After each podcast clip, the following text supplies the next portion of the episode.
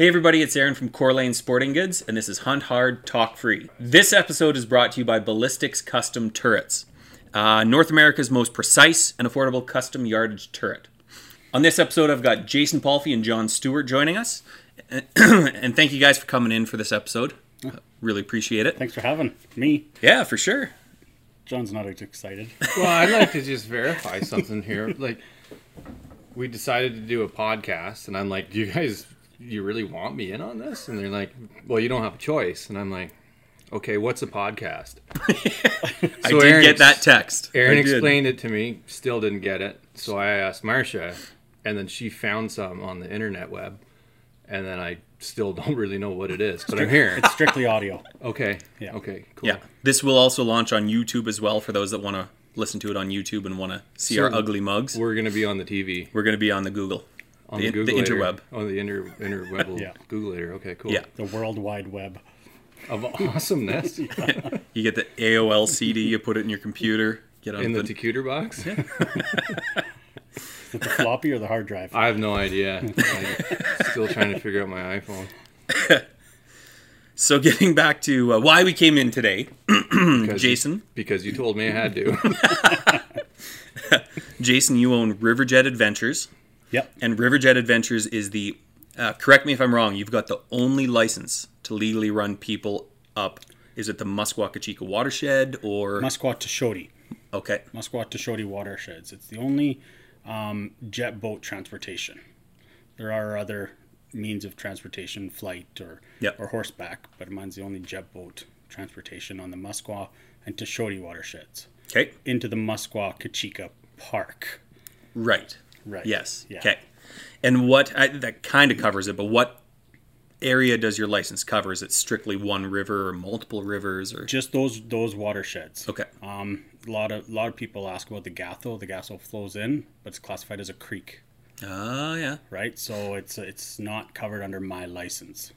Gotcha. So my license covers me from uh, a mark on the Muskwa River, Yep. goes all the way up to the top of the Muskwa, and then the Tuchodi Gotcha. up the lakes. How did you get into this business?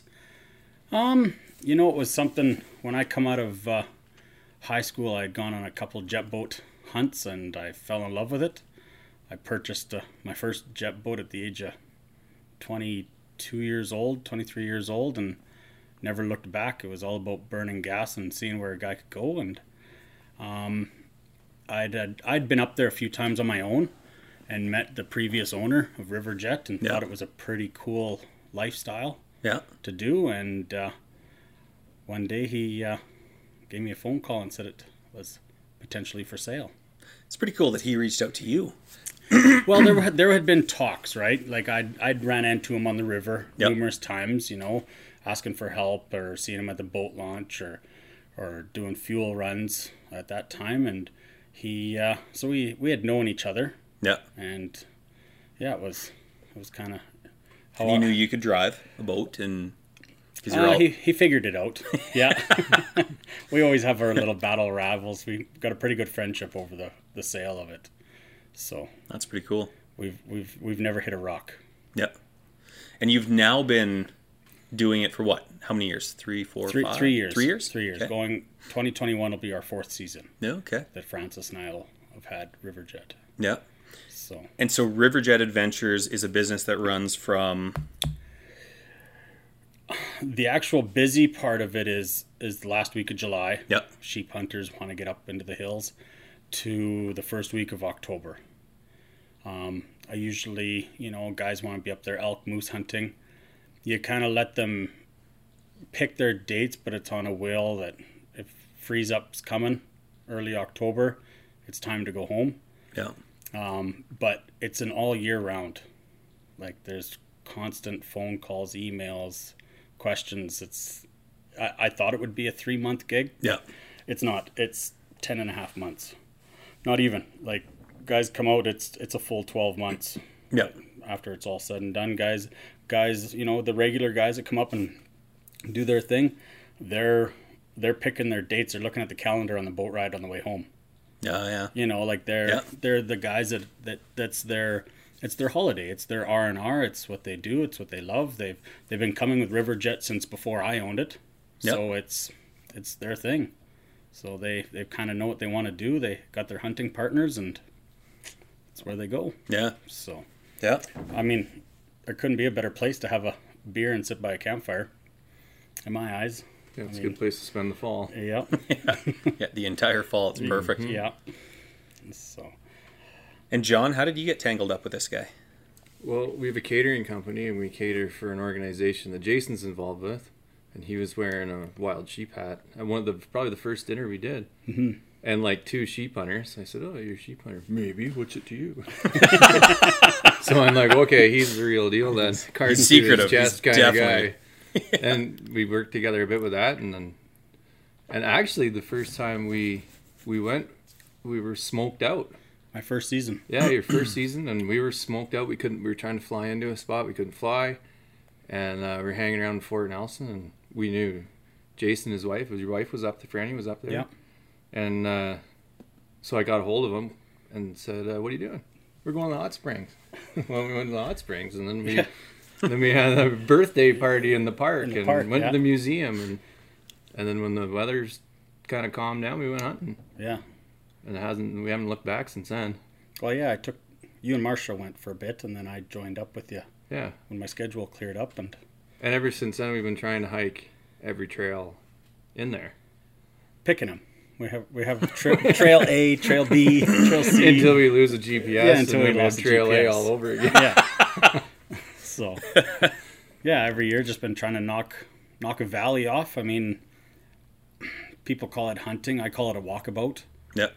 I mean, odds of me shooting another sheep will be pretty slim, but I just I love seeing the country. Yeah. I got that next ridge syndrome. Yeah. What's Yeah. over there? What's over What's there? over that next yeah, ridge? What's there? Bad So, case of that myself. yeah. Yeah.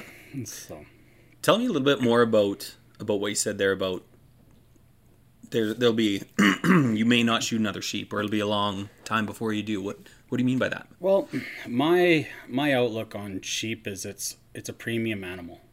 It's it's earned um, quite hard by by most. You know, I mean, some people get lucky; they fall on their plate. It happens. It's the, the luck of hunting. Yeah. Um, but to me, it's a it's a premium animal, and it's about being there and enjoying it. It's it's not about the kill for me. Yeah.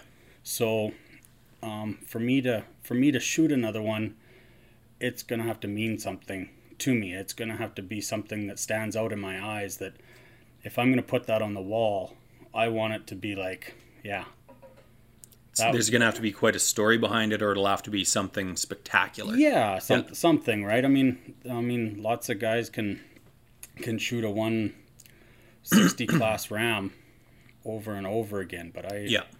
I can't do that. That's Yeah. to me that's not sheep hunting. That's sheep Killing. killing. And Well, I'm gonna have to put the firing pin back in his gun too. after I hit that piece of paper barely.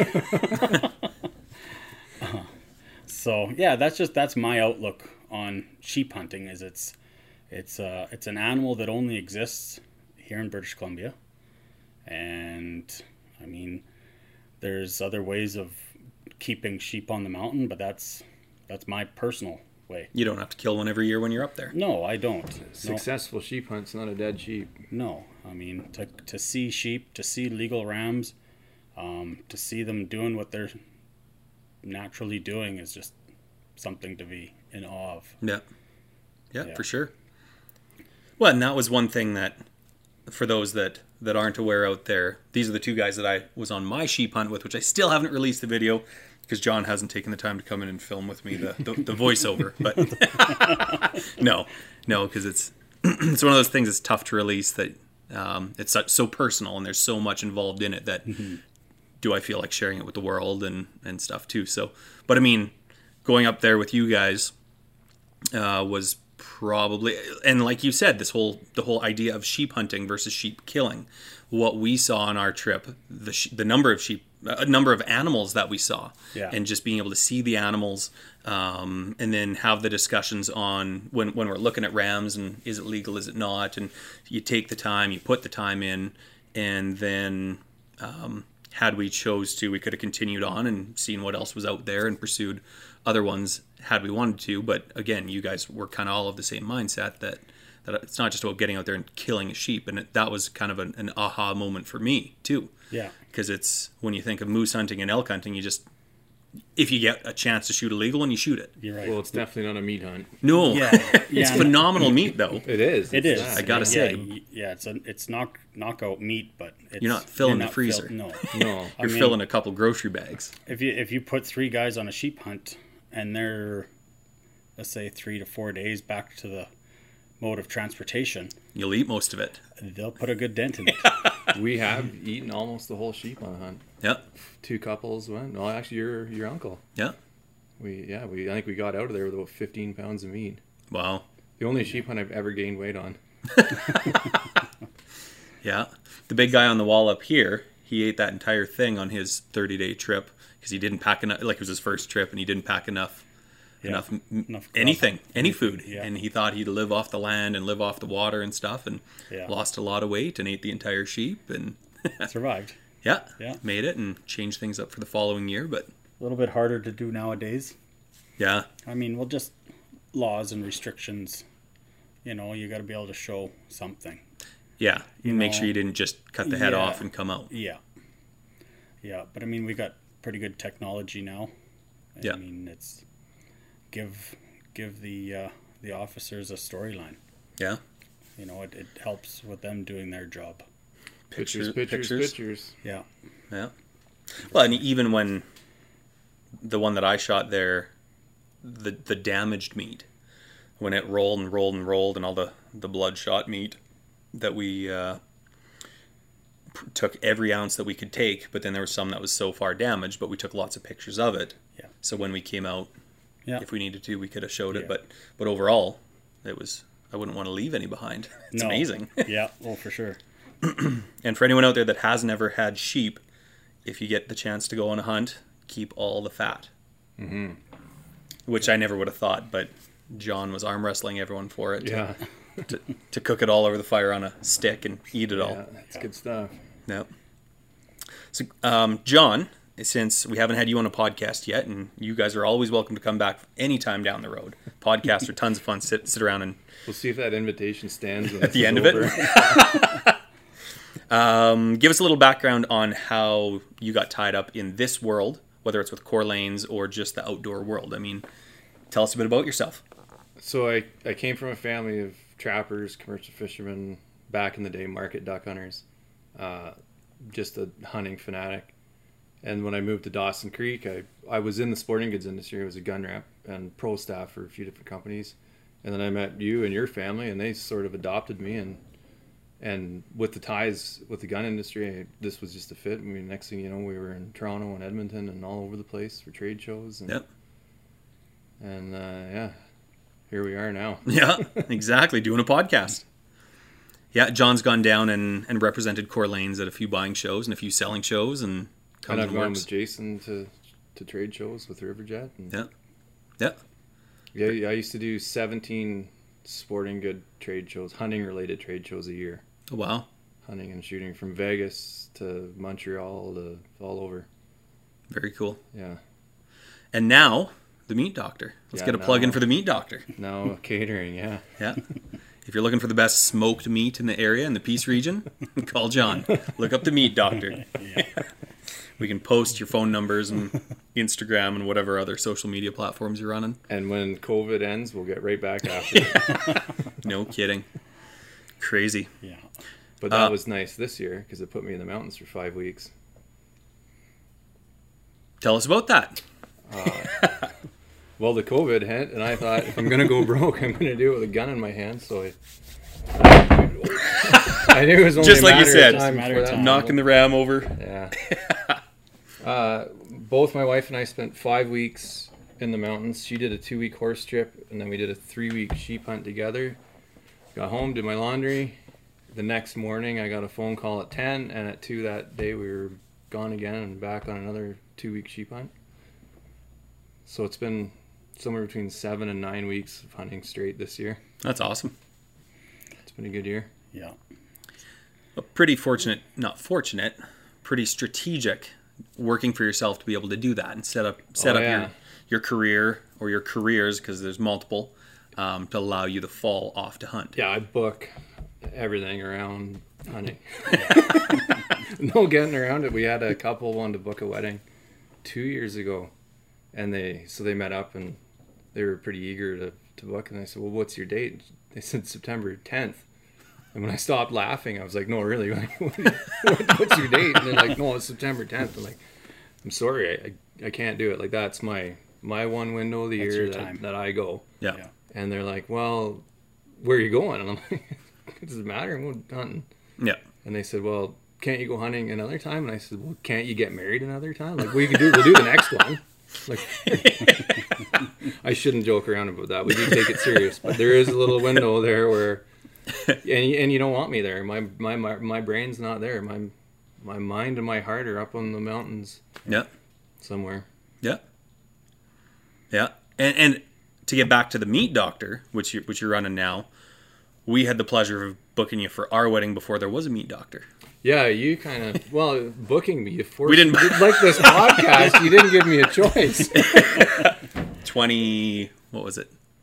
I should know this. The year was a while ago. 2014 we'll go with. Yeah, it was sure. 2014. Yeah. Yeah. When we got married. Conned me into that one. That uh, a cooler full of beer and a bunch of smokers set up and you took care of all the all the meat.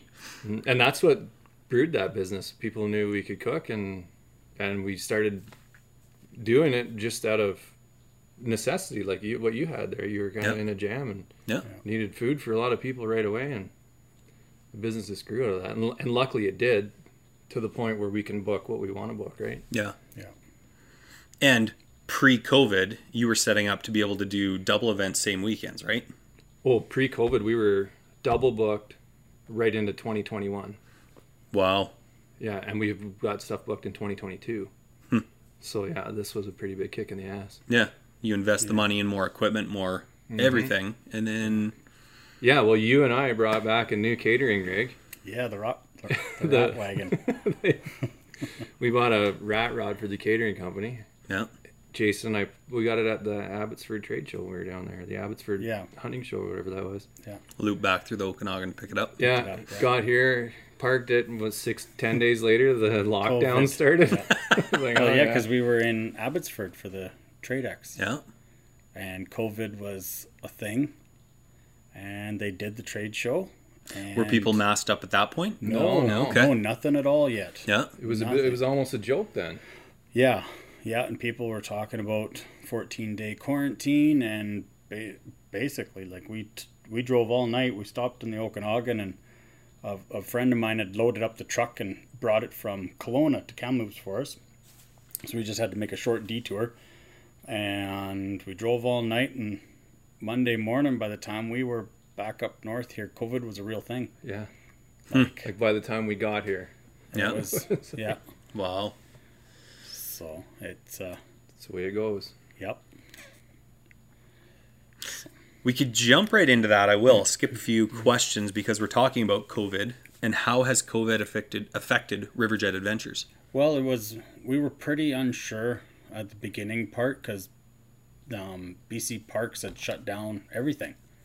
Um, but come come the end of it, the BC Parks opened up, and because I'm not a guide, I'm strictly transportation, and I'm limited to BC resident. Yep. So they can travel amongst their own province. They can come up and see me. I mean, there was recommendations to follow, um, but those are recommendations. Um, and my numbers um, actually increased. Um, a lot of guys, the number of groups that came hunting were pretty close to the same Yeah, okay. but instead of a group of two, you know, their buddy tagged along. So now it was a lot of groups of three. It was a lot of groups of four um, that just tagged along because guys wanted to get out. You know, guys were cooped up since March Yeah. when this all set in, and all of a sudden, come August, September, when hunting rolled around, they were they were like, "Hey, can I join?" So for the whole month of July, right before sheep season started, I was getting numerous calls. Can I this buddy join? This buddy join? And and it's um, So do you feel that they weren't working because of COVID or they just needed to get out? I think a lot of guys didn't maybe do their regular holidays like you you think of the average working person, you know, they they probably do a summer holiday with their kids when they're out of school. Yeah. Um, I know my kids were done March 14th and didn't go back until September. Spring break. It was a very long Yes, spring break. It was. So so I mean, um, and you couldn't go anywhere. Like I mean, you you could, but you couldn't. Where a lot of people might have might have done a spring break to Disneyland, or the kids got out of school in June and might have went to Disneyland or Yeah. on some kind of a holiday. Yep. That wasn't feasible Yeah. this year. So um, a lot of home renos, and I think you know, well, Dad wants to get away on this trip type of thing, and Yep. and there was a few father sons Yeah. you know they just um, you know the i had one gentleman that that joined up and he was uh, a father son that it was his graduation i mean they're like you couldn't take him anywhere you do Couldn't- anything else so they Yeah. they went on a hunting trip for for 10 days the two of them That's pretty right cool. so i think it was i think it was a a combination of of a little bit of everything Yep. adding in so um, yeah it was it was good that way it was good for our business um, and yeah it was it rolled a, Well, I read somewhere this spring that BC resident bear licenses had the sales had doubled. Wow. Like it- I forget the don't quote me on the numbers, but it was like eighteen hundred and thirty six hundred a normal year compared to this year. Yeah. That's So just on a bear hunt. That's just the bear, the spring bear hunt. Well, Yeah. well, even in the hunting spring. licenses were were Way higher. up. yeah We, excuse me, we as Core Lanes were pretty concerned when we really had to hammer down and figure out what are we doing? Are we closing up shop? What does this look like for Core Lanes? We've got staff to be, we've got 25 people running around here. So you think their families, that's, that's 75 to 100 people that we're responsible for putting food on their table, but also keeping healthy. And so you hear all, you, you see the social media, you hear the political side of it, you hear all this, and you, it's really tough to figure out what to believe, what not to believe.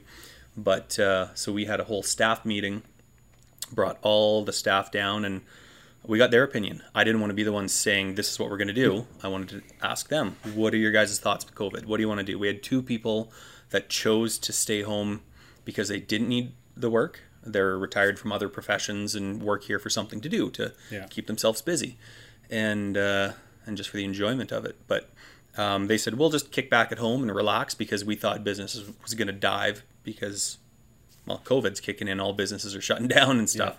We closed the door for two weeks and did online sales and parking lot pickups only. And I'd say sales stayed kind of where they would have been had we been open. But then as COVID kicked in, it just ramped up. Because again, like you say, people aren't going anywhere. They aren't spending their money on their vacation. Yeah. So what can we do around here? And people get outside. yeah Yeah, exactly. We have our winter fever up here because you're indoors for the Yeah. cold weather. So as soon as spring rolls around, anyways, They're ready. everyone wants to get outside. yeah So we we definitely noticed it pick up, and then with the the fear of not getting product or the fear of I need to protect my toilet paper, people Yes. started to buy guns and ammo. Yeah. Let's start filling the safe, guns and ammo. So no, it uh, and and then we we talked about well, okay, so now spring's done. The COVID chaos. It's been a couple months now. Things are kind of returning to a average normal summer are we going to see everything taper off for winter because everybody bought everything they needed in the spring so now they don't need their guns and ammo to hunt right and are we going to get the people from the coast because you weren't supposed to travel with people you weren't living with Right. and unless you sat front corner of the truck and back corner of the truck that's the only way you're six yeah, they're feet apart talking about making you only hunt in your management area. yeah So if you're on the island, you stay on the island. If Yeah. you're in Region Six, hunt in your area, but it was a recommendation and they didn't push it. Mm-hmm. And so we ended up with a lot more coasters up here than we. Well, first we weren't sure what was going to happen compared to previous years for coasters coming up. But I'd say we had one and a half to two times as many coasters come up because this was their getaway. Get Yeah. up, get up and hunt. Like uh, yeah and i mean to to start implying some of those laws like there's i mean you look at the island per se like to tell all those people to stay yeah, there they don't have an open season like we do no, right so you're you're limiting those people to what is there i mean it's great for us we, i mean we live here where there's open tags for a lot of our species and it would have been great um, it would have been a good year for the wildlife. Yeah. But you know, those people, those people bring a lot of business to a lot of businesses. Oh, for here, sure. Yeah. Right. So it's it's it's a tough call. I mean, I, I, I, I do love seeing wildlife, Yeah. um, but I I believe in people having their R and R and and doing it. Just do it respectfully. Yeah. Right. Because there's there are landowners. There are different Yeah. obstacles up here, but Yeah. it is doable. And we did see a little more outcry from the landowners, and I won't point fingers at who, um, who's at fault, but landowners definitely were more up in arms about trespassing and stuff like that. Oh, so yeah. again, There's been a lot of that this year, especially on my neck of the woods. yeah, yeah, yeah, You just you just hope that they educate themselves and respect as you would want respected with as soon as someone steps onto your property, yep. right? And there you can pick up land manage not management, uh, land title maps and stuff like that. Like we have the books here that you can come and buy Yeah. to figure out who owns what, or Yeah. uh, to at least be able to reach out and call people. Whose land is this? Let's talk to them. I mean, I couldn't tell you the number of doors I've knocked on and just go in and some they'll invite you in for a coffee and sit down and visit for a bit. Yeah. I've been denied some and I've been allowed on others. On but I mean, they're very appreciative that you came in and talked to them. yeah. And some of them just want to visit. Yeah. yeah. Tell me about that. So, yeah. Yeah. On the other side of that coin, the outfitters didn't operate this year, or if they did, at a pretty reduced capacity. So there is a trade-off there, right? Yeah. There wasn't the pressure from them that there that there normally is for the animals, Yeah. Yeah. which can be fairly detrimental Yeah. because they are a little more efficient than the average guy with a backpack. They are, yeah. They are. They but they also they look after they do a lot more management, I guess you would say. You know, like they They won't shoot every ram that's legal up there. they their guides push for eight year old or Right. older. Or older. Right? When it comes to rams. When it comes to moose and elk, they are the same thing. They're looking for mature. They're they they're not just allowing their hunter to shoot Right. the first thing they see. Whereas, like we talked earlier about, you know, sheep hunting being a premium, but when you see in like we go on an elk hunt and we got the option to fill three elk tags between three of us, we're all going to shoot, Right. right? Yeah. Like that's that's the way. Fill in the freezer. right. Yeah. Um, whereas when it comes to the guide guides, they they they're looking for that. Well, some outfitter, outfitters put a fine or a bonus. So every year that a ram is over eight or whatever that outfitter calls their number, that guide gets a bonus, like a thousand dollars a year or something I've heard, and then they get a fine for every year that it's under, Under. which is a good system if they are running Yeah. it. Yeah. Yeah. I don't remember the number that Nathan threw out, but we've had Nathan Austin of Yukon Peak in here twice. And he was saying, like, last year, they had, out of all the Rams, I think the average age was like 12 or 13. And that's their focus. He says, we want to leave all those eight year olds to turn into the 12 and 13 year old Rams. Yeah. And I mean, he has, let's say, 14 tags to fills, and, and he knows how many Rams are in his area. Yeah. So he won't take those eight year olds. He'll That's wait neat. and hold off and Yeah. wait for him to fatten up a little. Yeah, and if the government finds out that seven-year-old rams are getting killed, they might cut a quota back. Yeah. Too. So there's Yeah. always that, right? What are your guys' thoughts on the our timeline to sheep hunt over the counter tags? Do you think it's something that's going to go LEH, or do you think it's going to stay It's a the way it touchy is? one. Yeah, It's uh I'm I'm a very science based guy. Yep. And um without doing an actual proper sheep count, Mhm. to me monitoring that those numbers, whether you want to do it every year, every other year, every three years, um I mean you have outfitters, they have to they only get so many tags. You already know what an outfitter is going to do. yeah, Um, you have to get your ram inspected from from being a resident. But to me, that science isn't true. Because you can say sheep hunters, and every sheep hunter, when they go to put their finger on a map, when it gets CI'd, it isn't where they shot it. Well, sheep hunters are the world's So- best liars. Right? So to, that's Secret keepers. and, Yeah. but that but that's false data. yeah. right? I mean, um, some might jump over a, a whole mountain range. Some might just only jump over one drainage. Yeah. Who knows? Yeah. Every everybody's a little bit different. Yeah. So um, that data to me is like you shot it in seven B, Yeah. right? yeah, that's Um, right. Um, or you shot it in region six, Right. right? You know, so, um, but to actually put some money on the ground as far as the Wild Sheep Society wants to do it, um, partnered up with the government. There's other, um, you know, the North Peace Rod and Gun Club participates in lots of stuff.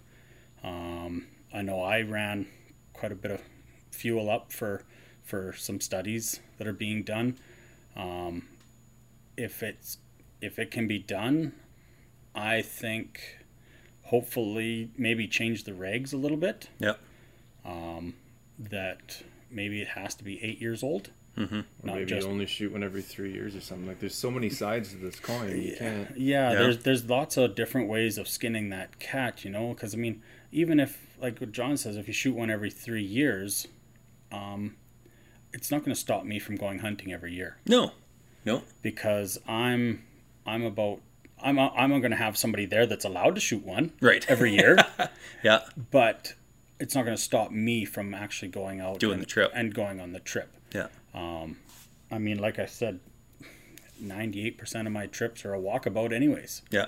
I'm just going to see the country, Yeah. and because I want to be able to say at sixty or sixty-five years old that I can be like I walked from A to Z Yeah. Yeah. valleys in in my area. Have a map of everywhere you've been. Yeah. Yeah. So it's that's that's my thing, but But not everyone's like that though. That's no, problem. they aren't. But and I mean that would restrict um, the difference between a hunter and a killer. Yeah. And there is guys out there that kill a sheep every year.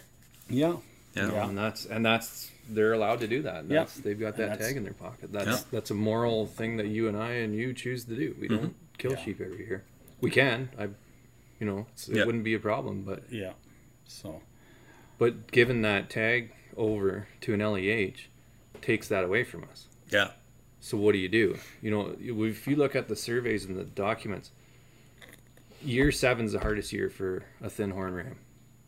That's the the highest mortality rate of any of any animal out there in the sheep world. Like they don't make it to eight statistically, hmm. and we're targeting shooting the eight year olds. So really, is it? You know, the, you can look at it from the other side too. Like if through from a trapper's point of view, you want to kill the young ones and leave your breeding stock.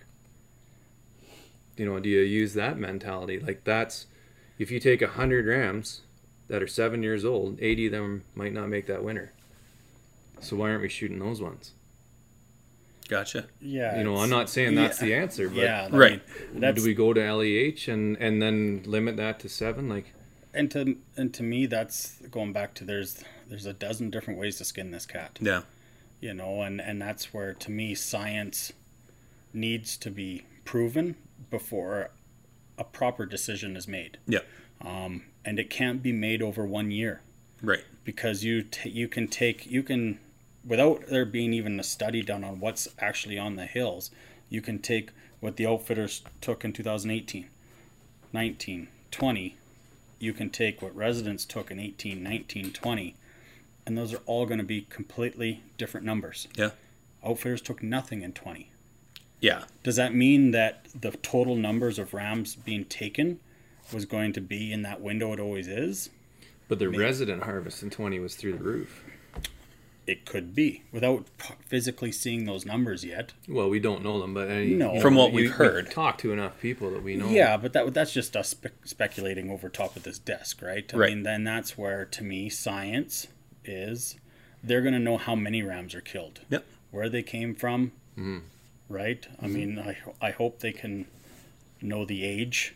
Yeah. I mean, unfortunately, a CI inspector is no different than a human than you and I. But You to know- go to LEH, we're going to lose opportunity. Right. Losing opportunity, do the outfitters lose opportunity? Like they're they're the outfitters are pushing hard for areas in in seven, especially in our area, to go to LEH. So then, what are they going to sacrifice? Are they going to get Yeah, are they going to lose tags? half their quota, or or do they expect you're to keep their quota? Half your hunters right there. Yep. Yeah.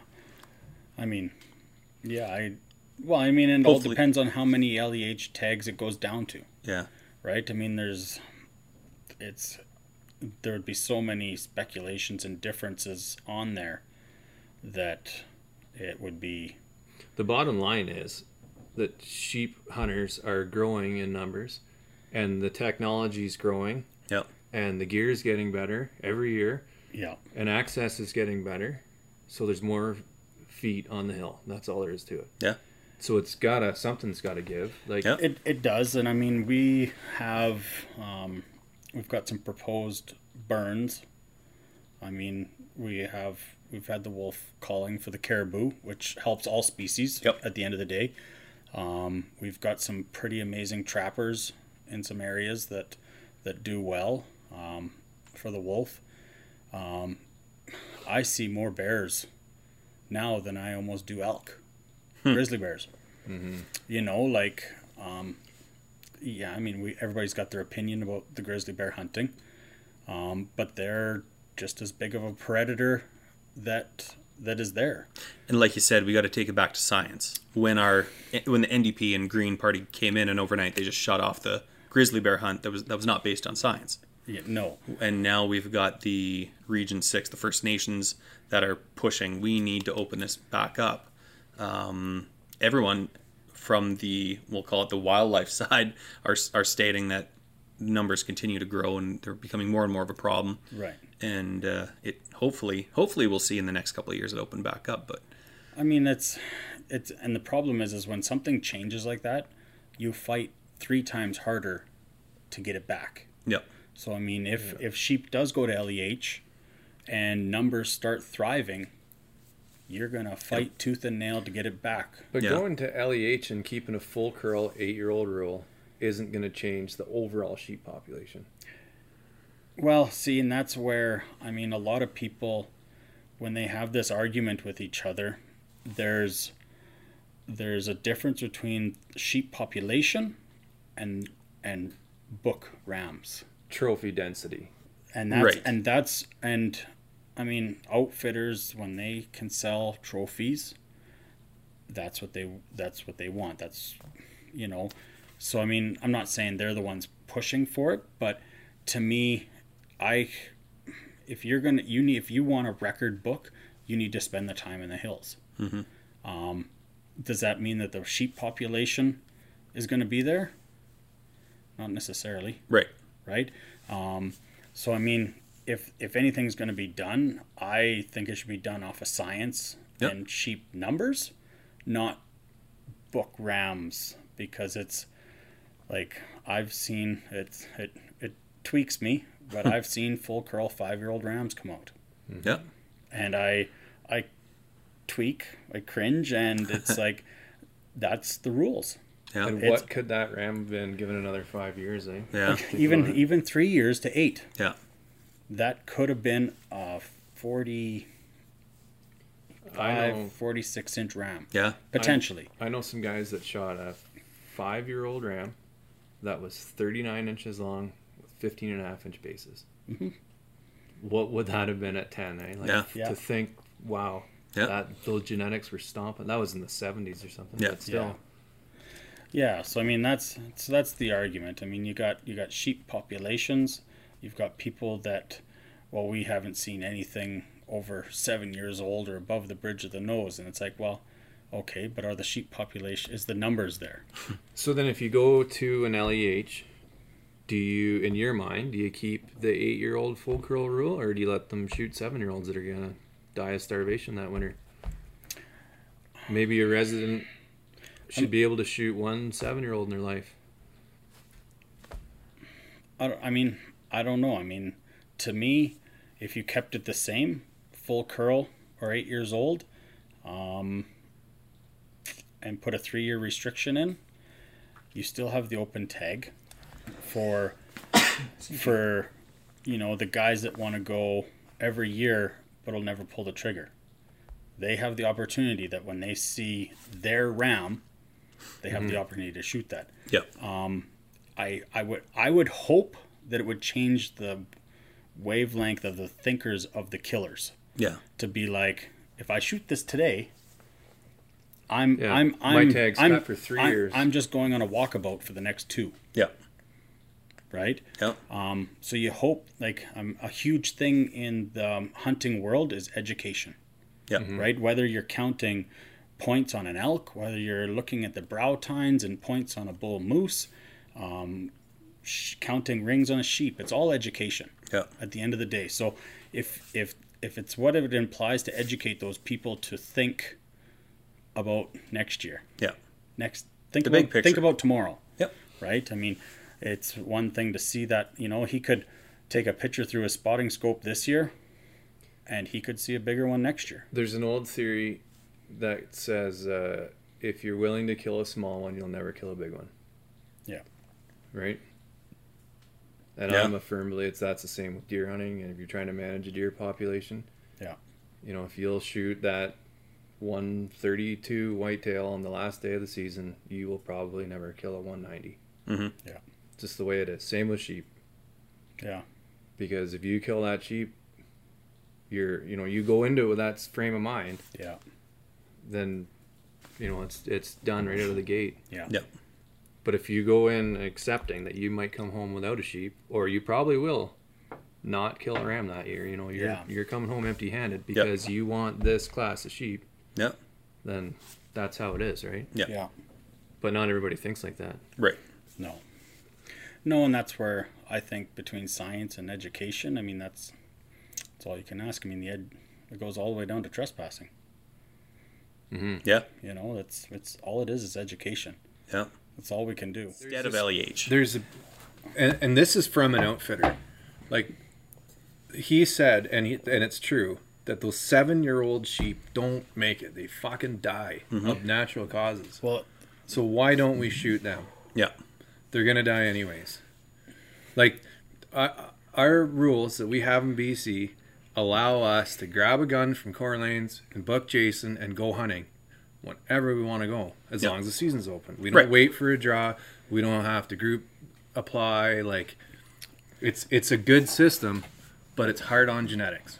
Bottom line, I can walk over here tomorrow, buy a mule deer tag, and I can go mule deer hunting, and I can shoot a four point mule deer on the last day of the season. A little mule deer like this, and I'm gonna saw those antlers off, throw them under the workbench, smell the meat, and go bull. Why would you do it? Like, I have probably the best mule deer permission around here, and I've shot one mule deer in ten years, Yeah. and my wife shot one mule deer in ten years. It's been eight since I've shot one. But we have I a haven't. 180 inch Yeah. rule, and we don't break it. Yeah. and I don't like. it's when we're going hunting. I don't even have a deer tag. Well, we uh, we went sheep hunting. You didn't have a sheep tag. You're right. I think you did that just so you didn't have to carry a gun, though. that was too much weight. But that's The what tag. I'm, This is what I'm getting at. Like we've got the the best system. We've got a system that gives us freedom, which we need. Yeah. We, we, I I want to go hunting because I self regulate. Yeah. I don't. I'm not a. You know, if I want to shoot a elk for meat, I'll shoot a. I'll hunt all year for a 300 plus bull, and if I don't get one the last couple of days of the cow season, I'll shoot a cow, and that's good meat. But I'm okay not shooting that animal. Like I'm, I'm a trophy hunter. I want. Yep. You know, I want to hold out and kill a big animal, which which I have that self control, and some people just don't.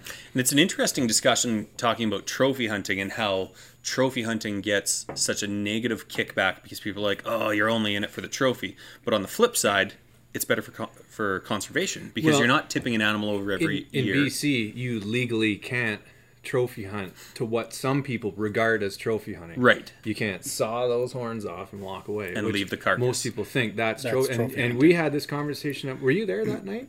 I don't think so. We, we had a really good conversation about that hmm. at my dinner table, and you handled it quite when, well. When the wife and everybody came out Oh, okay. last year, just before Christmas. Yeah.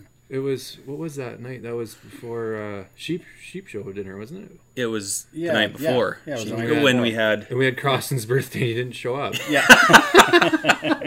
yeah. But but yeah, that's you know we so trophy hunting, trophy hunting, trophy hunting. Well, wh- what does that mean? You Yeah. know, like I, yeah, I'm a trophy hunter, but I still eat 11, 12, 13 year old sheep meat. Yeah. I I love it and I have to take it. Yeah. You know, not that I'd leave it there anyways, but there's a huge misconception with what trophy hunting is. Yeah. Nathan was talking about that too, that when he says they're harvesting these kind of 11 plus year old rams, he says he doesn't want to be harvesting the seven, eight year old rams because number one, they're not what the clients are looking for. But he says realistically, that's your breeding stock. When they're 11, 12, 13 years old, they're not breeding, they're not providing as much to the. When they're 8, 9, 10 plus, they are. But right. when they're 7, they're not. Oh, okay. They're going to be. Yeah. But they're a seven year old ram is physically not big enough to compete. With the he's big sexually boys. mature and he's ready to rock, but he doesn't hold a candle to those big rams. Yeah. So he fights so hard that he ruts himself to death and dies.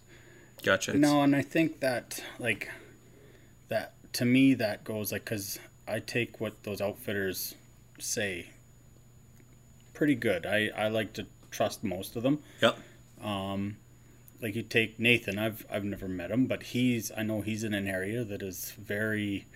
Um, it's not super pressured by resident hunters. Right. So he he's in an area that maybe that's how his is going. Depends on his winter range. Yeah. Those rams might live like that. Does that apply to the rams in the I'm going to say the the Gathto drainage? Most likely not. They're more like what John's saying. Mm-hmm. At seven years old, Many. 50 percent of them are dying. Yeah. Well, And and when and when fifty percent of those move on, fifty percent of those at eight years olds die. Then die. Fifty percent of those nine year olds die. Yeah. Um, to get those kind of numbers in that area, if you get a ram that's nine to ten years old in that area, you've got an old ram, right? Um, his area might be a little bit different. The predator control might be a little bit different. The winter ranges might be a little bit different. Different cycles, seasons, and that's where the science comes in Yep. right? I mean, you can't base it off of hit this area and his area. We have stone sheep on this whole area, and we need to see how this is working and where the numbers and and access is huge, right? Like you said, mm-hmm. the the boots you're getting like them old timers used to go hunting in freaking muck boots from freaking Zellers. Yeah. The $12 gum boots. Yeah. yeah, the guy that And, got two, the me, and two, two pairs of wool socks so they Yeah. didn't get blisters. the guy that got me into it sheep hunted in the boots that he had cut off hip waders for like five years. Honestly, Wow. I thought that was pretty high end. Yeah. Yeah. You know, look at some of those old pictures you see. Denim. They're, they got their jeans and their plaid. plaid, yeah. red, Yeah. red plaid jackets, Yeah, and their gum denim, boots. and denim's just covered in mud and tire and grease and everything else. Yeah. I love seeing all those pictures. And when there's a will, there's a way. When you want to get somewhere, you're you're gonna get there. Yeah. Yeah. Are you a member of Matt Cook's hunting? There's a lot of people that are posting the old pictures on that Facebook group. Yes, I, I I'm on there. I don't post anything, but Yeah. I do look at the. I like the picture. historical pictures that go up there of Yeah. the sheep hunters, and then a lot of guys mock the modern camo and and stuff. Look, oh look at the camo he's wearing, the red plaid and denim. But on the other side of that, you don't need to go and spend a million dollars on Kuiu gear to, to kill a sheep. No, No, You know, like Nope. you, you just don't. no, no. Really, anything that, I, if you want to talk camo, anything that breaks up the pattern, so you're not just a solid blob, helps. But I mean, again, you look at the the rest of the technology that's out there, custom turrets, the rifles that are out there, how well they shoot. You don't have to be 50 yards from that sheep. No. You can you can tip them over it 300, 500, Exactly. 600. 680, what was mine? 685 or something like that? Yeah, 685. Si- uh, so you need to carry a smaller gun. Force you to get closer. Hence your 243, right? That's why I pack a 243. Yeah. It What only were you goes- using? Goes as far as my golf ball. But I can shoot your golf ball. So can I. right here. what was I using? I uh, one uh, 6.5 284 that you guys built for me. Yeah. Optic. It had that one had a Huskemaw. I switched over to the Swarovski now. What's the one right there? The sheep hunter with the turret, Three to eighteen forty four one inch. by forty-four. Yeah. Yeah, S- Shave a little weight off. shave a lot of weight off. Yep. Yep. Yeah, for sure. Back to. Oh, go ahead. One thing I'm gonna say with guns. Yep. So I've been a gun rep. I've been in this business like you have for quite a while. And I got talking to some guys about guns one day, and the light kind of came on. And I thought, okay, you guys, there's four of you guys here. And you're going down the road. You've got two brand new pickups. You've got trailers. You've got quads. You've got boats. You've got. There's a hundred grand in gear. Yeah. Plus. Yeah. 200 grand in trucks there. Yep. You got all this gear, you got wall tents and stoves and all this crap. What are the two things that your kid's going to get out of that? Your gun and your knife. Yep. When you th- when you really think about it, everything else is pretty well A dull thrown away. knife. He's going to get a dull knife and a rusty gun, but A But shot they're- out rusty gun. they're the only two things that survive that. Yeah. Everything else, your rain gear is gone, your truck wears out, your boat's got to be replaced, your you know your quads, Yeah. they're Yeah. all disposable items. Yeah. And when people put that much money and that much time, and I know I keep reverting back to sheep, but when you put that much time and effort, and and you've been through it with us, you know what goes into it. Yeah. And that gun fails you, or your lack of shooting practice or knowledge Yeah. fails you. Yeah. What did that just cost you? Yeah. You know what I mean? That one moment, and you don't shoot, or you have substandard. Equipment. Yeah, because you can always dry your raincoat out.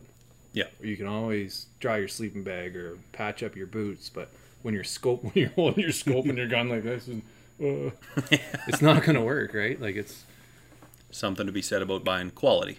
when it comes to the, yeah, and you and you guys both know I'm a little OCD with my shooting stuff. Yeah. Yeah, for sure. Getting back to Riverjet Adventures, um, when it comes to clients that you're taking up the river, are you uh, limited? Like, does the government limit the number of clients you can take up there, or a length of time, or is, are there any limitations? So there is a, um, I do have a restricted number Yep. that the government has issued me. Mhm. Um, that's I, it's whatever. It's I don't even I get close to it, but not really. Um, and then I I limit how many sheep hunters I take. Um, that's another way of me trying to keep the sheep on the hill. Focusing on conservation. Right, Yep. right. So that's, I mean, for when I take out sheep hunters, I have, I take out guys that are sheep hunters. I take out guys that are sheep killers. Um, I can't knock them. That's Yep. what they want to do. Yep. Um, but I, I limit how many I take into the backcountry. And to me, you know, I, like I said, my, my area covers from the Tuchodi range all the way up. Um, I mean, I can't go up to Gathto, but people can hike into there from the Tuchodi or from the Yep. side. Um, I've I got people that hike over to the Prophet um, from the Muskwa. I've got guys that go from Tuchodi all the way over into the racing. So it's a vast area of sheep country that they go into, and I I limit how many go in, and I found a number that works for for me, and I roll with it. Well, that practice has been in there for a while, though. The, pre- previous the, the- owners the were- previous owner had the same practice and it was something that I, I adapted and carried on with the same the same thing. He kind of gave you his number. This is what I've He- been doing. well, he's he's a very passionate sheep guy. Yeah. He's he loves sheep. He's the same way as you and I. He loves just seeing what's on the next ridge. Yeah. Um, and that was something that he did. Um, and I mean, it works with the numbers that for business wise. So I mean, it works for business. It works for the wildlife. Yeah. To me, it's it's a win-win. Yeah. Right. So, That's a good balance. um, and then I get groups that basically I can't fit all their beer in my boat. you know, it's I'm I they pay their price and like I said, I've said it before, I'll say it a million times, there's no better place in the world to sit by a campfire and drink a cold beer. Yeah. And that's what they do and they don't bitch about the hunting. Th- Their biggest thing is like how far is firewood from camp?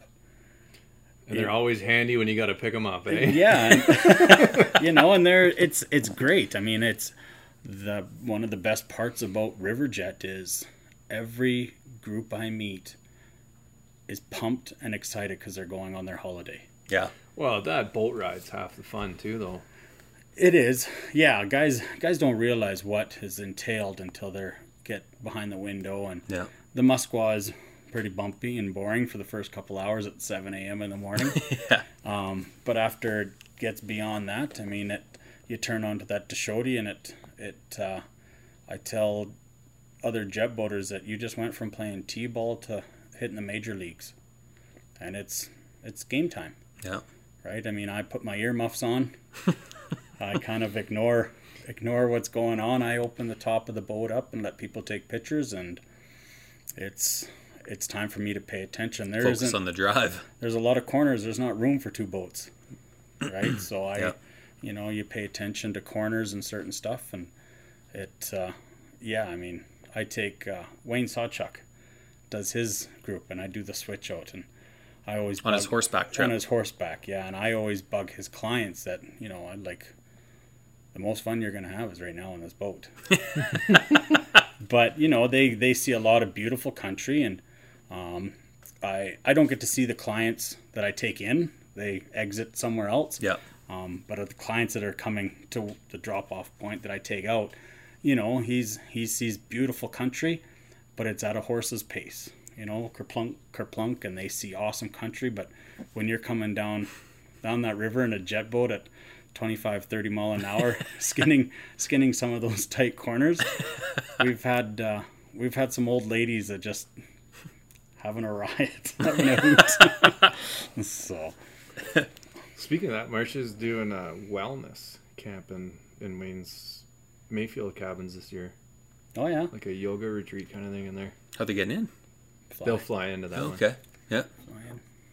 And is she running it? Yeah, she'll be organizing it. Let's give it a plug. What is it? When is it? Yeah, it's definitely coming up. Uh, Okay. I don't want to have any details. Okay. It's Will just- she push that through the art gallery? I don't know. I don't know how it's gonna. It might even be pre-booked now, for all I know. Okay. It's, Stay uh, tuned if you're interested or your Yeah. wives are interested in this trip. Yeah. We can uh, hook you up with Marcia. Well, it's. I think there's gonna be a lot of yoga, and they're. I don't think they're gonna call it a yoga. Fishing. Sure. Okay. I'm Can't interested. see why not. Do you have to wear Lululemon pants? I'm just hoping it falls right at the end of July. Yep. You just want to tag along for the flight. Well, I'd be up in that neck of the woods anyway, so That sounds pretty cool. How long are they going for? no idea. Perfect. We got lots of Maybe maybe we'll have Marcia in for a podcast. I think you would be way better off Doing that. on so many other levels. So back to Riverjet, seasonal booking. So you've got sheep hunters, you've got goat hunters, you've got moose hunters, elk hunters. Do you kind of have your sheep? Now you can't be doing goats normally with the early crew. Tell us a bit about the No, so I mean, people goat- want to hunt up there. So there's always the openers. I mean, that's that's been sheep hunting's bread and butter for for years. Yep. You guys want to be in there for August first, right? Um, those are the only physical dates that I set. Yep. I mean, I do my run up the Muskwa, I do my run up the Tuchodi. I usually, John tags along, or like last year, you tagged along as Yeah. well, and we went up, and I do my walkabout. Yep. So my clients are in, they're in till their dates. Um, then, And they kind of set dates, or do you kind I of tell set them if you start here, you're coming out here? no, I set them. Okay. They're already set before I even start booking people. Yep. Um, I sit down with Francis and, you know, I reminisce over. I usually talk to a few of my regulars and be like, you know, was 10 days too much? Was 12 days not enough? And I kind of try to give everybody a little a time that um, you got time to physically hunt your sheep, right? I mean, um, one of the, the biggest issues I have is trying to keep the meat if we shoot it on the opener or the first. Yep. And it's like, well, that's where your experience and your education comes in. Yeah. I mean, because it's the same way as a plane. They're not just going to fly in the next day and grab you. No, you've got your scheduled Right. pickup. So, um, I mean, some of them are willing to adapt and change. Unfortunately, with my business, I'll, I'll be, I'm, on, I'm on a mountain somewhere. Yeah. So I'm, I'm out of cell service.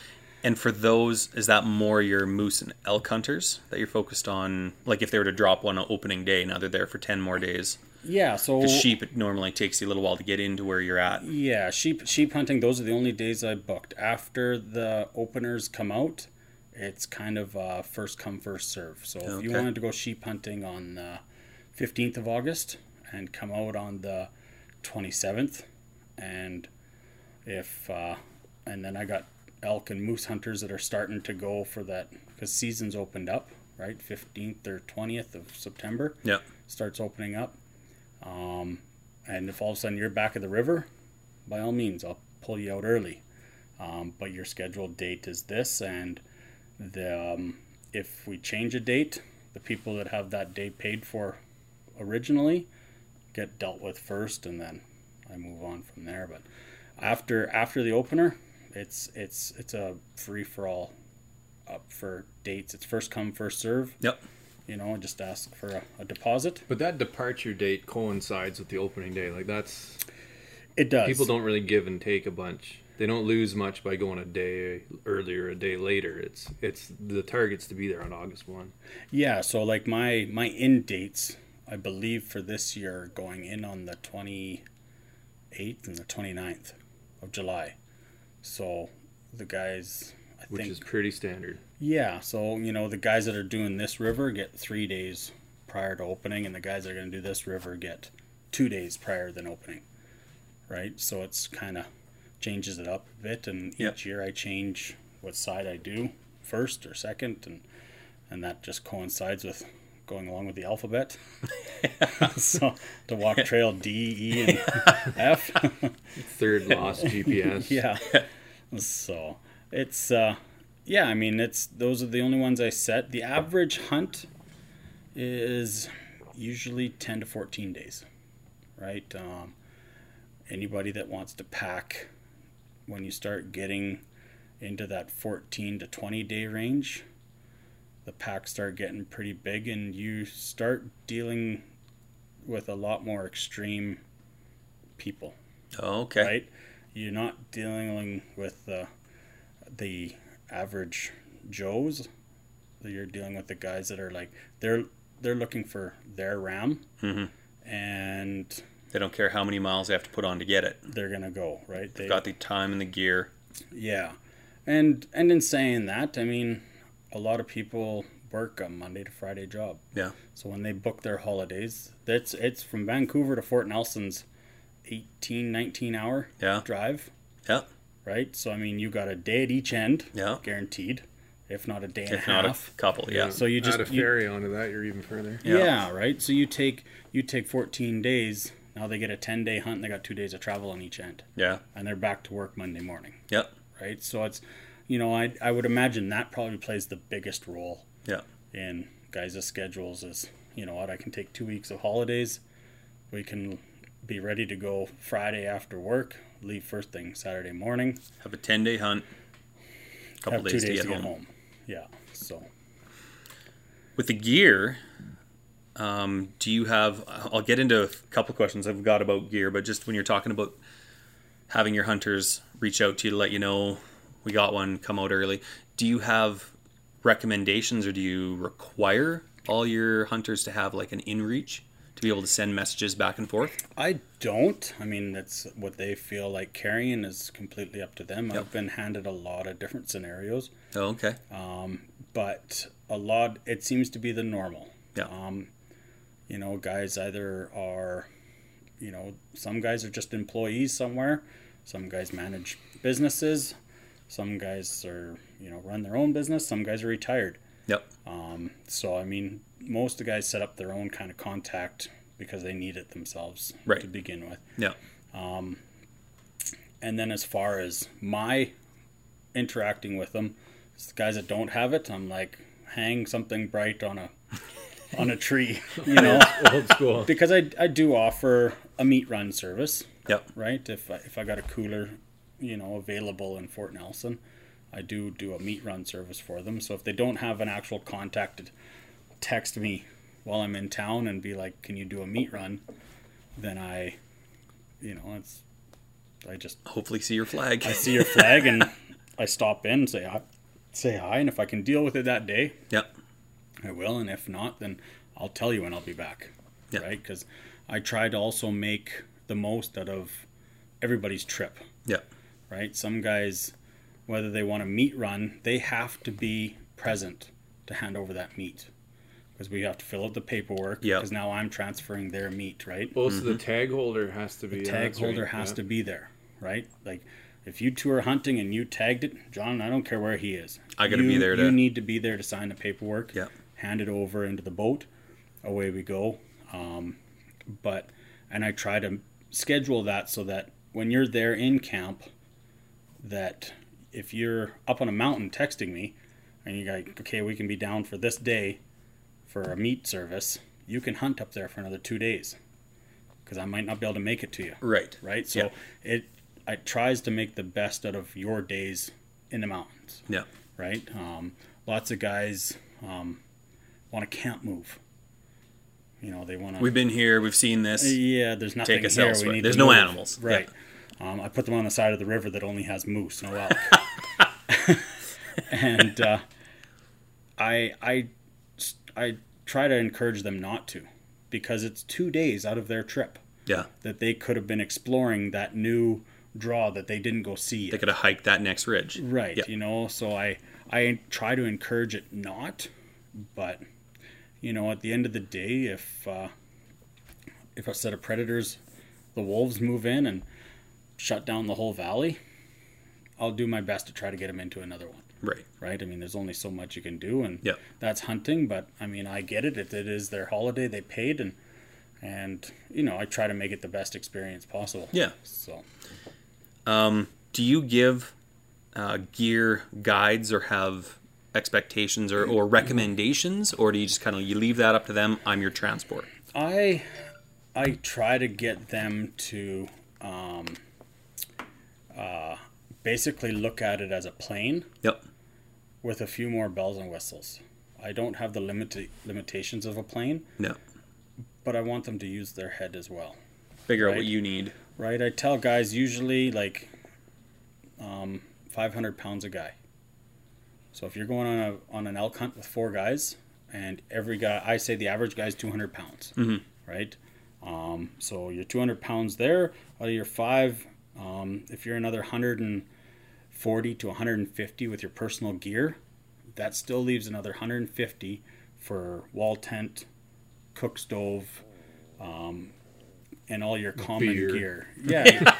well, yeah, all that. And and if guy shows up with an extra cooler full of beer, I'm not I'm not I'm taking it. Yeah. But as long as you follow those guidelines, then what the boat can operate at, then it makes my job easier and it's like, all right, you got all your comforts, like let's go. I I encourage people to bring a wall tent and a wood stove. Yeah. Um, and- but I also encourage them to get up on the mountain and hike Yeah. and get off off the river. Um, the wall tent, they might not sleep in it, but I've seen a foot of snow on August 18th two years ago, and it would have been nice to come back to a wall tent, Yeah. right? So, I you know you get guys that I have the availability to pack it, bring it, Yeah. right? So, um, and then you do get guys that pack the kitchen sink, but it's like, all right, guys, that can stay in the truck, and then they bring it, and it doesn't move in camp, and they bring it back, and they're like, yeah, we could have left that in your truck. Didn't need to pack And that I'm all like- the way.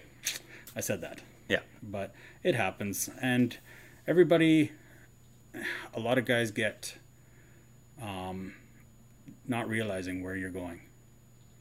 You are in the middle of nowhere Yep. with no nothing. There's no roads, there's no quad trails, there's no cut lines, there's nothing. And a lot of people get in over their heads and I try to I try to encourage that and make sure that it's well known before they get in to be like you are going into the middle of nowhere. There will be like I've had customers shoot elk right off the doorstep of their wall tent. I've had guys that pack them 14k. It's you are in you're in the middle of the wilderness. Yeah. So it's and it's it's a head game for a lot of people. Yeah. Yeah. So, what are your expectations for clients? Someone wants to book with you. I mean, I bet you've dealt with some amazing clients and some that you wish never booked, but that's just running a business. It- so, it- if you had to lay out expectations of what you would want to see in a client or what, You know, just take like when they ask for. I say this to my wife all the time. I call her an asshole because she asks questions, and then I give her an answer, and then she argues with me about my answer, and I'm like, If you didn't want to hear the answer, why'd you? "Why'd ask? you ask?" Right? So, so I guess I guess with with my clients is you know like it's, um, you're they're they want all the information they can get, um, and I give as much as I can, without money per se. I get a lot of tire kickers. yeah, Um, but but take that and and roll with it. I I ask guys to put a little bit of their own research into it. yeah, You know, you guys want to go sheep hunting? Pick A, B, and C spot, right? Um, once you get narrowed down where you're actually physically going to book, when I see money deposited, all right, let's talk A, B, and C. Which one would you guys prefer? yeah, You know, they want to go into B, you know, they got this draw, this and that, and I'd be like, yeah, there's sheep in there. There's a, you know, we can we can get you in there. I might not tell them the exact trail yet, but I'll be like, yeah, there's that's a that's a good spot. Um, C is a is another good spot. A is not so good. Yep. So I kind of, and then I get them. Basically, I want them to go back to the drawing board, right? I want them to be like, hey, like you know, can we go up this draw? yeah, um, and normally I I'll leave it as long as I can of showing actual trails. Yeah. Well, and they have to realize you're not a guide. You're not there to guide them. no, Exactly. they just you are transportation right. from eight. So yeah, so I tell them that you know what I'll put you on a trail, and I'll be like, oh, you're gonna go up to this draw and up and over the hill. I said, if you lose the trail 100 meters in, it's on you. own. Yeah, right? I mean, you're you can do whatever you want once you leave this boat. I don't I don't physically leave the campsite. yeah. I I drop you off. I drop you off. I get unload them- your gear. I, I use existing camps because we're in that Northern Rockies park. Yep. So I'm I'm trying to lessen the footprint, not making new camps. Yep. So I basically go into the camp. I show them, kind of some of them have meat poles and a little bit of a frame, or some of them have poles stood up over here, you know. And I kind of just say, well, there's the trail out back, and it leads up into those hills Yeah. that, we, that we looked at on Google Earth, right? So that's kind of where I I leave it for the most part, you know, help them out as much as I can without physically. Helping them without. Yeah, There you go. Well, and lots of guys know where they want to go. You, they just need you to to get to that trailhead. Yeah, yeah, and, and that's that's the other thing is a lot of guys want to just go to this particular spot, and if I do know a trail that goes in there, I might help you out. Um, it depends. There's guys that you know they might rub you the wrong way, and it's like you know you want to muck up there. Here you go, muck, muck away. you know, and and there's also there's also trails that I don't know yeah, right? So you know, I get I get clients that they want to go in here, and I'm like, I've never been there, yeah. and there's there is places that I've never been. I'm only one guy. You're only I'm on only- I'm only- K. Yeah, exactly. I haven't seen Haven't them made it through the alphabet yet. So, you know, I just say, well, let me know how it goes, Yeah, right? And and all those guys' secrets are with me, yep, right? I mean, I I do my damnedest not to hunt where my clients hunt. And that's why I pick a different one each year. Sometimes two, sometimes three and and you know what, sometimes there's there has been a few in there that I've I've hiked to see what my clients have seen. yeah, When we did the Abbotsford show, I thought there would be more people trying to pry sheep secrets out of us, or just Ah, hunting yeah. secrets in general, Yeah. and and it wasn't that way. No. It was people just wanting to go hunting and. You know. Did you book lots at the Abbotsford Wilton Sports Sportsman Show? Um, I think I got three or four groups Okay. out of it. So Yeah. it was it was worth it. Um, I don't think the Abbotsford show is what it used to be, Right. from what I've been told. The hunting corners here with, It was very small. and the rest is boats and Yeah. quads. Yeah. and a few salmon lures. Yeah. yeah, and the Jehovah's. they had a booth. No, they were. We Yeah. got Christian Christian something. Were they? Christian like walking that. sticks. Yeah. yeah, yeah. Something. I, I just got call them Jehovah's. Anyways, um, the uh, Is that where you bought the y'all need, y'all need Jesus T-shirt? No, that was in Kentucky at the Walmart. Four ninety nine. How could you not buy a "Y'all Need Jesus" shirt? It's phenomenal. but gonna there was an, today and I there was another it. group of guys putting a show on in Chilliwack. They was supposed to be because I was what was it, Abbotsford was a That was sportsman in, show. gonna be in Kelowna or Kamloops or somewhere. No, that was a different one. There's one in Kelowna, but no, was- there is one in Chilliwack as well. It was supposed to be an out. So where are we going when the COVID goes away? We'll see what. It was supposed to be that it's running. Chilliwack. It was supposed to be the first one, first annual one. Oh, in, okay. In Oh, okay. Chilliwack, and it obviously got canceled because that taxidermist that we Yeah. he was going to go to it. So, but COVID set in right after March there, and that was the end of it. Yeah. So, Yeah. So, what should clients expect when they're booking with Riverjet? Because I mean, I bet you, that without fully knowing, they may have different expectations of what they're getting. So, what should they expect? well, for them, they're getting they're going to get a safe ride in Yep. and out. Yep. I mean, at the end of the day, I'm transportation. Yep. Um, I try to give them as much knowledge of where they're going, um, gear, um, areas, um, different styles and tactics of hunting Yep. due to different seasons. Um, you know, lots of guys like to come earlier in the year. Rut isn't fully set in for elk. Um, sheep season, it's it can be fairly busy on the August first. Yeah. Sheep season end of September can be cold and wet. Um, I mean, you can hit all seasons any time of the year. So I, I, for what they're gonna expect, I mean, out of me, uh, I try to prepare them as mentally and physically as much as possible for where you're gonna be there in the middle of nowhere with basically just your some have you know an inReach some pack a sat phone. Some don't pack anything. Yeah. and i don't see them until the morning of their pickup. And those are they're great. They're easy for me. I drop them off. They kind of know where they want to go and they they go and they get. Yep. they come back when they know they're going to be picked up on the 28th and they're there the night of the 27th and they're packed up and ready to go for the morning of the 28th so. So, if someone's interested in booking with you, how early should they look at booking? Like, like, is it just for next season, or should a person be looking a couple of years in advance? What's, I'm, um, well, when we took this over, we kind of just did one year at a time. Yep. Um, my wife and I, well, she does the books. I, I do the talking. Yeah. Right. I'm, I'm the guy that they're gonna see. Yep. Um, but my wife has everything laid out as far as deposits, the calendar, everything's done. I can just look at it on my phone and it's there. Um, so we're starting this year. We've started booking for 2021. Um, we run on a first come first serve basis, so we have ongoing threads with clients that you know have whatever, and uh, these dates are available today. They might not be tomorrow. Right. I tell everybody that um, so they understand.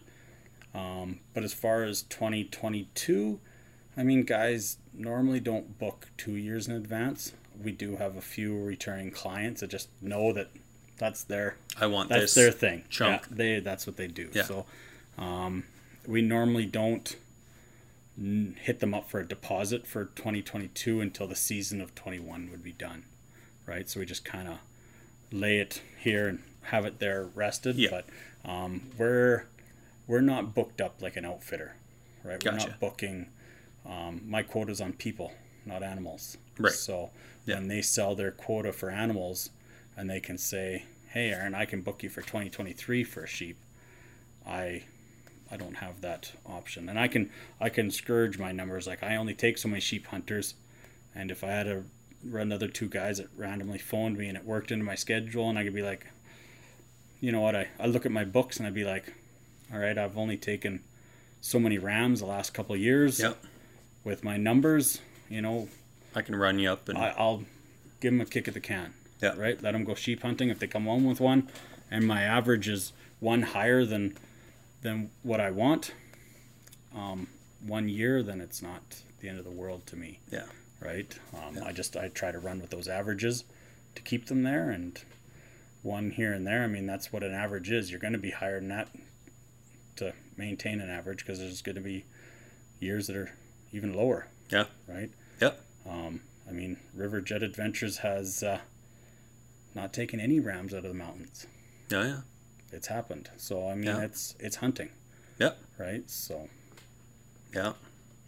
And if more people have the mindset, like you're saying, that I'm here to hunt sheep, not kill sheep, there will be a lot more, and I won't say unsuccessful because it's not how you measure success by the kill, but it's more that the hunting experience and, and then see- Coming from the guy who shot one on the first one. But now moving forward, moving it'll be go. It'll be about the walkabout okay. until the big one steps out. And we'll be stuffing things in your pack when you're not looking. yeah, So, are there any on on that note? Are there any crazy, funny, chaotic stories or anything that really comes up in the three years you've done it, aside from taking Whoa. John on so many trips? there's there's always our own entertainment. That that's just a given. Um, you know, like I'll I'll never forget the first year I had it. I had a group of three hunters coming sheep hunting. And normally sheep hunters show up with a their backpack already packed because they've repacked it eight times like every Oh, yeah. sheep hunter has. Yep. And they either ha- and they usually have a tote with some goods in it and a cooler, right? Between two or three guys. Yep. Um, you know, have a bit of grub back at camp, back down to base camp type of thing. And when these guys got in, they threw out a 200 liter water tank. and I I had to ask, what's it for? And they said, a shower. And I was like, you're going sheep hunting, right? They're like, yep. I'm like, okay. Then this big abortion of copper coils and all this stuff came out, and I put it in the boat. And I'm Was it a meth lab? no, no, no, because it was as clean as it came out. Are you a never, never got used. So, anyways, that we get up and I drop them off, and they they set up their base camp, and and uh, I had to ask like, what's this thing gonna do? And they're like, well, they had a five gallon pail to fill up this 200 liter tank, and then had it set up to draw water off the bottom, coil, and heat. And the first thing I'm just like, you could have just had up that five gallon pail and you would have had piles of water. so I kept my comments to myself and I left and I came back and they got their ram. They were successful with the ram. And I said, So how was the shower? Well, we never used it. And I went, So you made me pack this thing all the way up here to look at it. And they're like, Well, it didn't quite work out through. So if you're willing to try something like that, try it at home. Yeah. Make sure it's going to work before we're going to Yeah. pack it, you know, 100 miles up the river. so it was that one was that one was pretty funny. Um, that was a uh, one that really stuck out was a water tank, a 200 liter water tank for a for a shower. Yeah. So How freaking long do you plan on showering? yeah, all day, all day. yeah. but um, it's been there's been guys that uh, when I when I say I can't fit all their beer in the boat, that's no exaggeration. there's guys that you know they show up with flats upon flats and that's their thing and I I usually That's their holiday, right? yeah that's their thing so I Yeah. mean that's I And that's more the base camp, like the elk hunters Yeah, setting up a wall a- tent and yeah they're not going anywhere up till three drinking, roll out about Yeah. at noon and hope Yeah. to find an elk. and they they got fantastic grub Yeah. right? Because that's what they're there for. They're there for have that fire eat and cooked drink. meal. Yeah. So, um, yeah, it's it's good that way. I mean, I run into lots of breakdowns. Oh yeah. Right? You get guys that broke down this and that, and they wave you down and need parts or get a hold of you somehow. I guess that um, is the scary thing of being a and, and not in your situation. Well, also in your situation, but I mean a less experienced hey, I just bought a used boat. I'm going hunting up here, not knowing the parts and pieces of it and stuff, and not knowing that you're in the middle of nowhere. You're not calling up the automotive shop to no, shuttle you out some parts. Mm, That's the other thing is, guys, like when you got to pay to play, Yep. right? A lot of guys get up there and they're like, well, you know, we this year I, I retrieved a couple sunken boats, and it can be done. I mean, I uh, whether it's insurance or somebody just wants to pay, whatever it, it is, what it is. But there's it's a huge liability when I'm hooking my costly boat to your boat that's now garbage, basically, Yeah. right, and and towing it home. Yeah. Um, there's a lot of logistics involved and and and whatnot to get it out. But at the end of the day, the biggest thing is the risk factor. Yeah. And these boats that are that you're hauling out, are they what's sinking them? Inexperience or breakdowns or Well, it's probably a mixture of both. I mean, the one one crew, you I mean, you'll never well, they'll never know. Their boat died on them. Um, I'm predicting that it was a fuel pump issue, and when you're loaded and you're on a tight river, Yeah. get that thing to shore, Yeah. tie it off. Yeah. Um, I don't anybody that's ever been in any kind of a jet boat or a canoe for that matter. um, if you think paddling a canoe is challenging, you don't stand a chance in a in a in a, in a Riverboat. 13 foot jet boat. Yeah. You know, let alone a 19 or a 20 foot jet boat. Yeah. You're not paddling it. What about the guys in the Sea-Doo? Remember that? Oh. the first year I had it What were we? We were up there together. I don't know what. was the day I came up to meet you and Marcia. and I, I Jason says, "I just saw the weirdest thing." I'm like, "What did what did you see?" And he goes, "I don't know how to explain it." I'm like, "Well, it was it was a boat with a sea-doo dropped in it. So you sit and steer in the middle and it's got a boat around it. Yeah, An aluminum boat or an inflatable? aluminum. yeah, like a Oh, yeah. 16 foot Yeah, saltwater." and two two guys sitting Scow. tandem like this. You know, the driver was like this, and, and the other guy was cuddling sitting. on the sea, dude. Like it was, it was weird, and I just ran into them, and and they had asked if if they could follow me, and lots of guys do. Lots of guys ask, "Can I follow you?" And we're talking more the Tuchodi, where we're talking windy s- Uh, corners. some guys on the Muskwa, Okay. right? If you know, Yeah, it- the it- upper Muskwa gets pretty hairy. Yeah. dude. Okay. so they, I tell them that you're more than welcome to start, but I don't look back. If you can't keep I'm- up, I'm- that's on I'm- you. I'm working. Yep. I'm doing my thing. If you feel uneasy or whatever, or if I start losing you, I'm sorry. Yep. Right? Unfortunately, you're not a paying customer. Yep. I, you know, if you have a mechanical issue, I'll stop on my way back. Yep. But on the way there, I'm dealing with my clients. Looking forward. Right. So. Yep. That being said, I have been left stranded once every year that I've owned it. on my uh, first two years, it was on my own, and last year I had clients with me, and I'm going up to Muskwa, and I broke a steering cable. And I looked over at my hunters and, and I said, I think we just broke a steering cable. And he goes, What? And I just went zing with the steering wheel.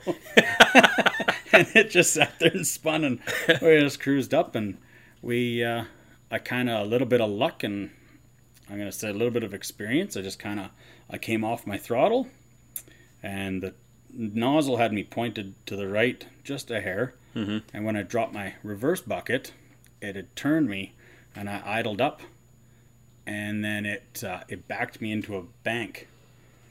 But with the Hamilton pump was great. It was enough that it held me there Yep. and one of my hunters got back out onto the swim grid onto shore Yeah. and while the boat was running staying there i jumped up on the bow and got my bow line and i threw it to him i said if you don't know knots tie lots so he too, tied a whole bunch of knots and i just kind of took the throttle off and the boat just it went from being in the bank like this and come around and Nice. and sat there and, and then i'm on the phone on my inreach Yeah. right because i make a habit i clip mine on my hip Yep. because at least then if I, the boat goes down or something i have communication Well, and that we've heard that a couple times when we had Robbie Austin, who got attacked, mauled by the grizzly bear, that was one of his fatal mistakes. As he said, we had one in reach between the two of us, and we were 40 yards apart. And when he got mauled first, and then I got mauled, and it had stroked out, couldn't move, couldn't crawl over. He's like, I thought he was dead, Yeah. and I couldn't get over to him to send a message. So this is where I'm gonna die because I didn't spend the 550 bucks myself to have one too. Yeah. Yeah. So- So, it's it's clipped on my belt loop all day long. Yep. I do it at the boat launch and I take it back off of the boat launch. And I got on the phone and I have a very very good network of people Yeah, with jet boats that are yeah, capable of coming to help. and we went home that day with no steering. so left the boat there, jumped No. in with someone else. Uh, that particular day, um, I had enough time to kind of get the boat ready and did some problem solving. yeah, And I'm already on the phone trying to get parts and pieces shipped from here and there and who's got what and Yeah. What's available and and uh, the motor ran fine, everything ran fine. I just had no steering. right. So I know as as somebody that's done multiple tow jobs, if the boat behind you can help, it makes it a lot easier. Yeah, So when he got there, I had put my nozzle as straight as it, I could get it from being inside the boat. Yep.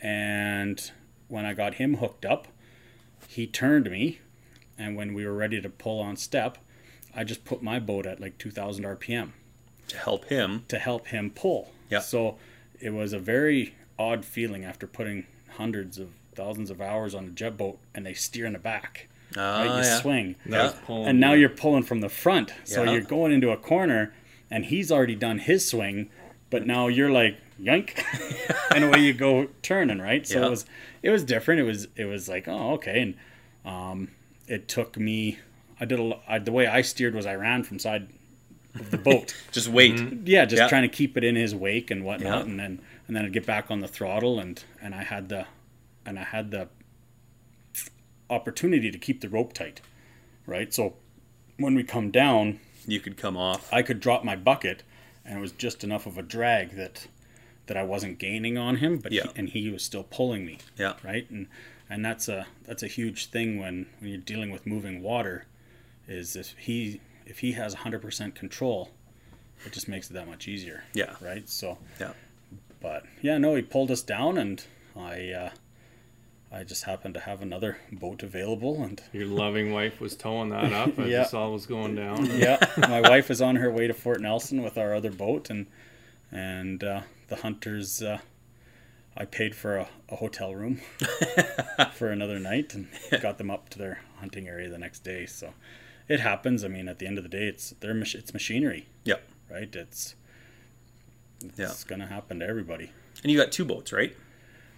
Three. Three. Three. Okay. Yeah. So I got two two big ones. I bought um, the previous owner's big boat off of him, and I had a big boat, and then I've got the little sport jet console that stays up there. So a lot of that's actually one of the common questions are like, if the water drops, are you going to be able to get me out? And with the like- sport jet. That's where the sport jet comes in. You know, like sometimes I got to make multiple trips to get their camp back to the big boat. Yeah. But I'll get you out. Yeah. It might take instead of being a uh, an eight hour day on the water, it's it's a ten or eleven hour day, Yeah. right? You know, but it's it's always doable. Yeah. And I I tell guys first week of October I after that freeze up happens whenever up here, right? Yeah. It could be the third week of October, but I can't guarantee that. No. That'd be the dream job is the weatherman. I could lie to you every day and still get paid. Yeah. Exactly. So So if people want to reach out to you, what's the best way to get a hold of you? Um, best way is probably through email, riverjetadventures at gmail.com. Okay. Um, We'll put that up on the screen. and then there we, we do have a Facebook page and a website. It's it's all on there as well. Um, I try to keep a thread with guys, right? And then usually the odd phone conversation because areas you call one, you call this spot Yeah.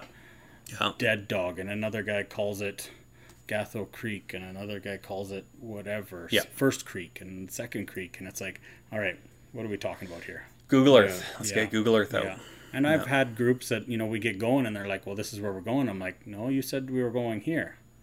They're like, well, yeah, this is what we call it. I'm like, well, no. That's this- here. That's here. Yeah. And it's, I try to make the best I do. It's, Yeah. it's a big game of ch- chess up there Yeah. right? I I give the resident hunters with their own boats the same respect that I ask for my clients. And have you had that where your client has a spot picked, and when you pull up there, there's already a big camp set up there from residents, or I'm usually up and down enough that I know already, oh, okay, right? I'm at the boat launch. I know how many boats are there. yep, I kind of know. I got a feel of where people are. yep, Um, so I kind of usually have a pretty good idea Yeah. already. yep, Um, But I have had an area where I rolled into camp and we I start hoofing my guys' gear out and they're all done and you know I'm kind of giving the here you go this is your this is your spot and a boat rolled in and pulled in right behind mine same camp spot and and asked if if my guys were staying there. And I was like yeah this is where they want to camp. And then he turns around he goes downstream about two three hundred yards and starts setting up camp. So I I rolled in and I I asked him to respect my guys the same as I would if he was there first. Yep. Right? I I always have plan A and B with my groups and I always have plan C in my head, yep, right? Because there's always stuff around. yep, Right? So um and and it's not just hunters, it's if if I know two elk have come out of a draw, I'm not going to put you there to go elk hunting no, you're just going to chase grizzly bears. um, and it comes to sheep hunting. If if you know a guy's got a double header in here, um, nobody's going in there again. no, Right? That's that's me just saying, you know what, leave it alone. yeah. You Let know? them grow up a little bit in there. Well, and normally, um, bands of rams they don't start moving towards the end of the year. So you know that they might have seen five or six bands of rams. Yeah. And usually, you can guarantee that a couple, of one or two of those bands, probably didn't have anything legal in it. Yeah, right? Yep. The younger ram just hanging out doing their thing, and and if they took a legal ram out of two of the other ones, the odds are there might be yeah. another one, but I just leave it alone. Yep. Yeah. So Awesome. yeah. Thank you very much for coming in, guys. Yeah. Is there anything else that you guys want to throw out there for our listeners and viewers before we sign off? No, I'm good. Everything's about about uh, Riverjet adventures Riverjet. that that customers might ask. I, you know what? I tell everybody just feel free to call any questions. It's, I, I talk it all day, every Yeah. day. It's, like I said, it's 12 months a year. We'll post your links to your pages, your email address. I'll grab the phone number that you want posted, and we'll put all that on the video. But we'll also put links um, on the Spotify description. We can put Oh, mainly on like social media. yeah, we, we can do some social media posts to, Yeah. to push this out as well. So yeah, I just thought of something. what's that? Sheep secrets are like buttholes. Everyone has them, and sometimes they stink. That's all I gotta say about that. It's a Yeah, good that's a end. yeah. I just thought of that now. It's a, I like it. Mm-hmm. Thank you. Words of wisdom That's all from John Stewart. We should write a book. yeah. Adventures of the Muskie. Yeah, be careful of the musquies when you're up there. Yeah. The wee people of the Musqueam, they're real. We've seen them. Is there an open season on them? Not yet. All right. Well, thanks again for coming in. And if you uh, know of anyone that you think would be a good um, guest on Hunt Hard Talk Free, shoot us a message on social media and we'll line it up. Thanks for tuning in.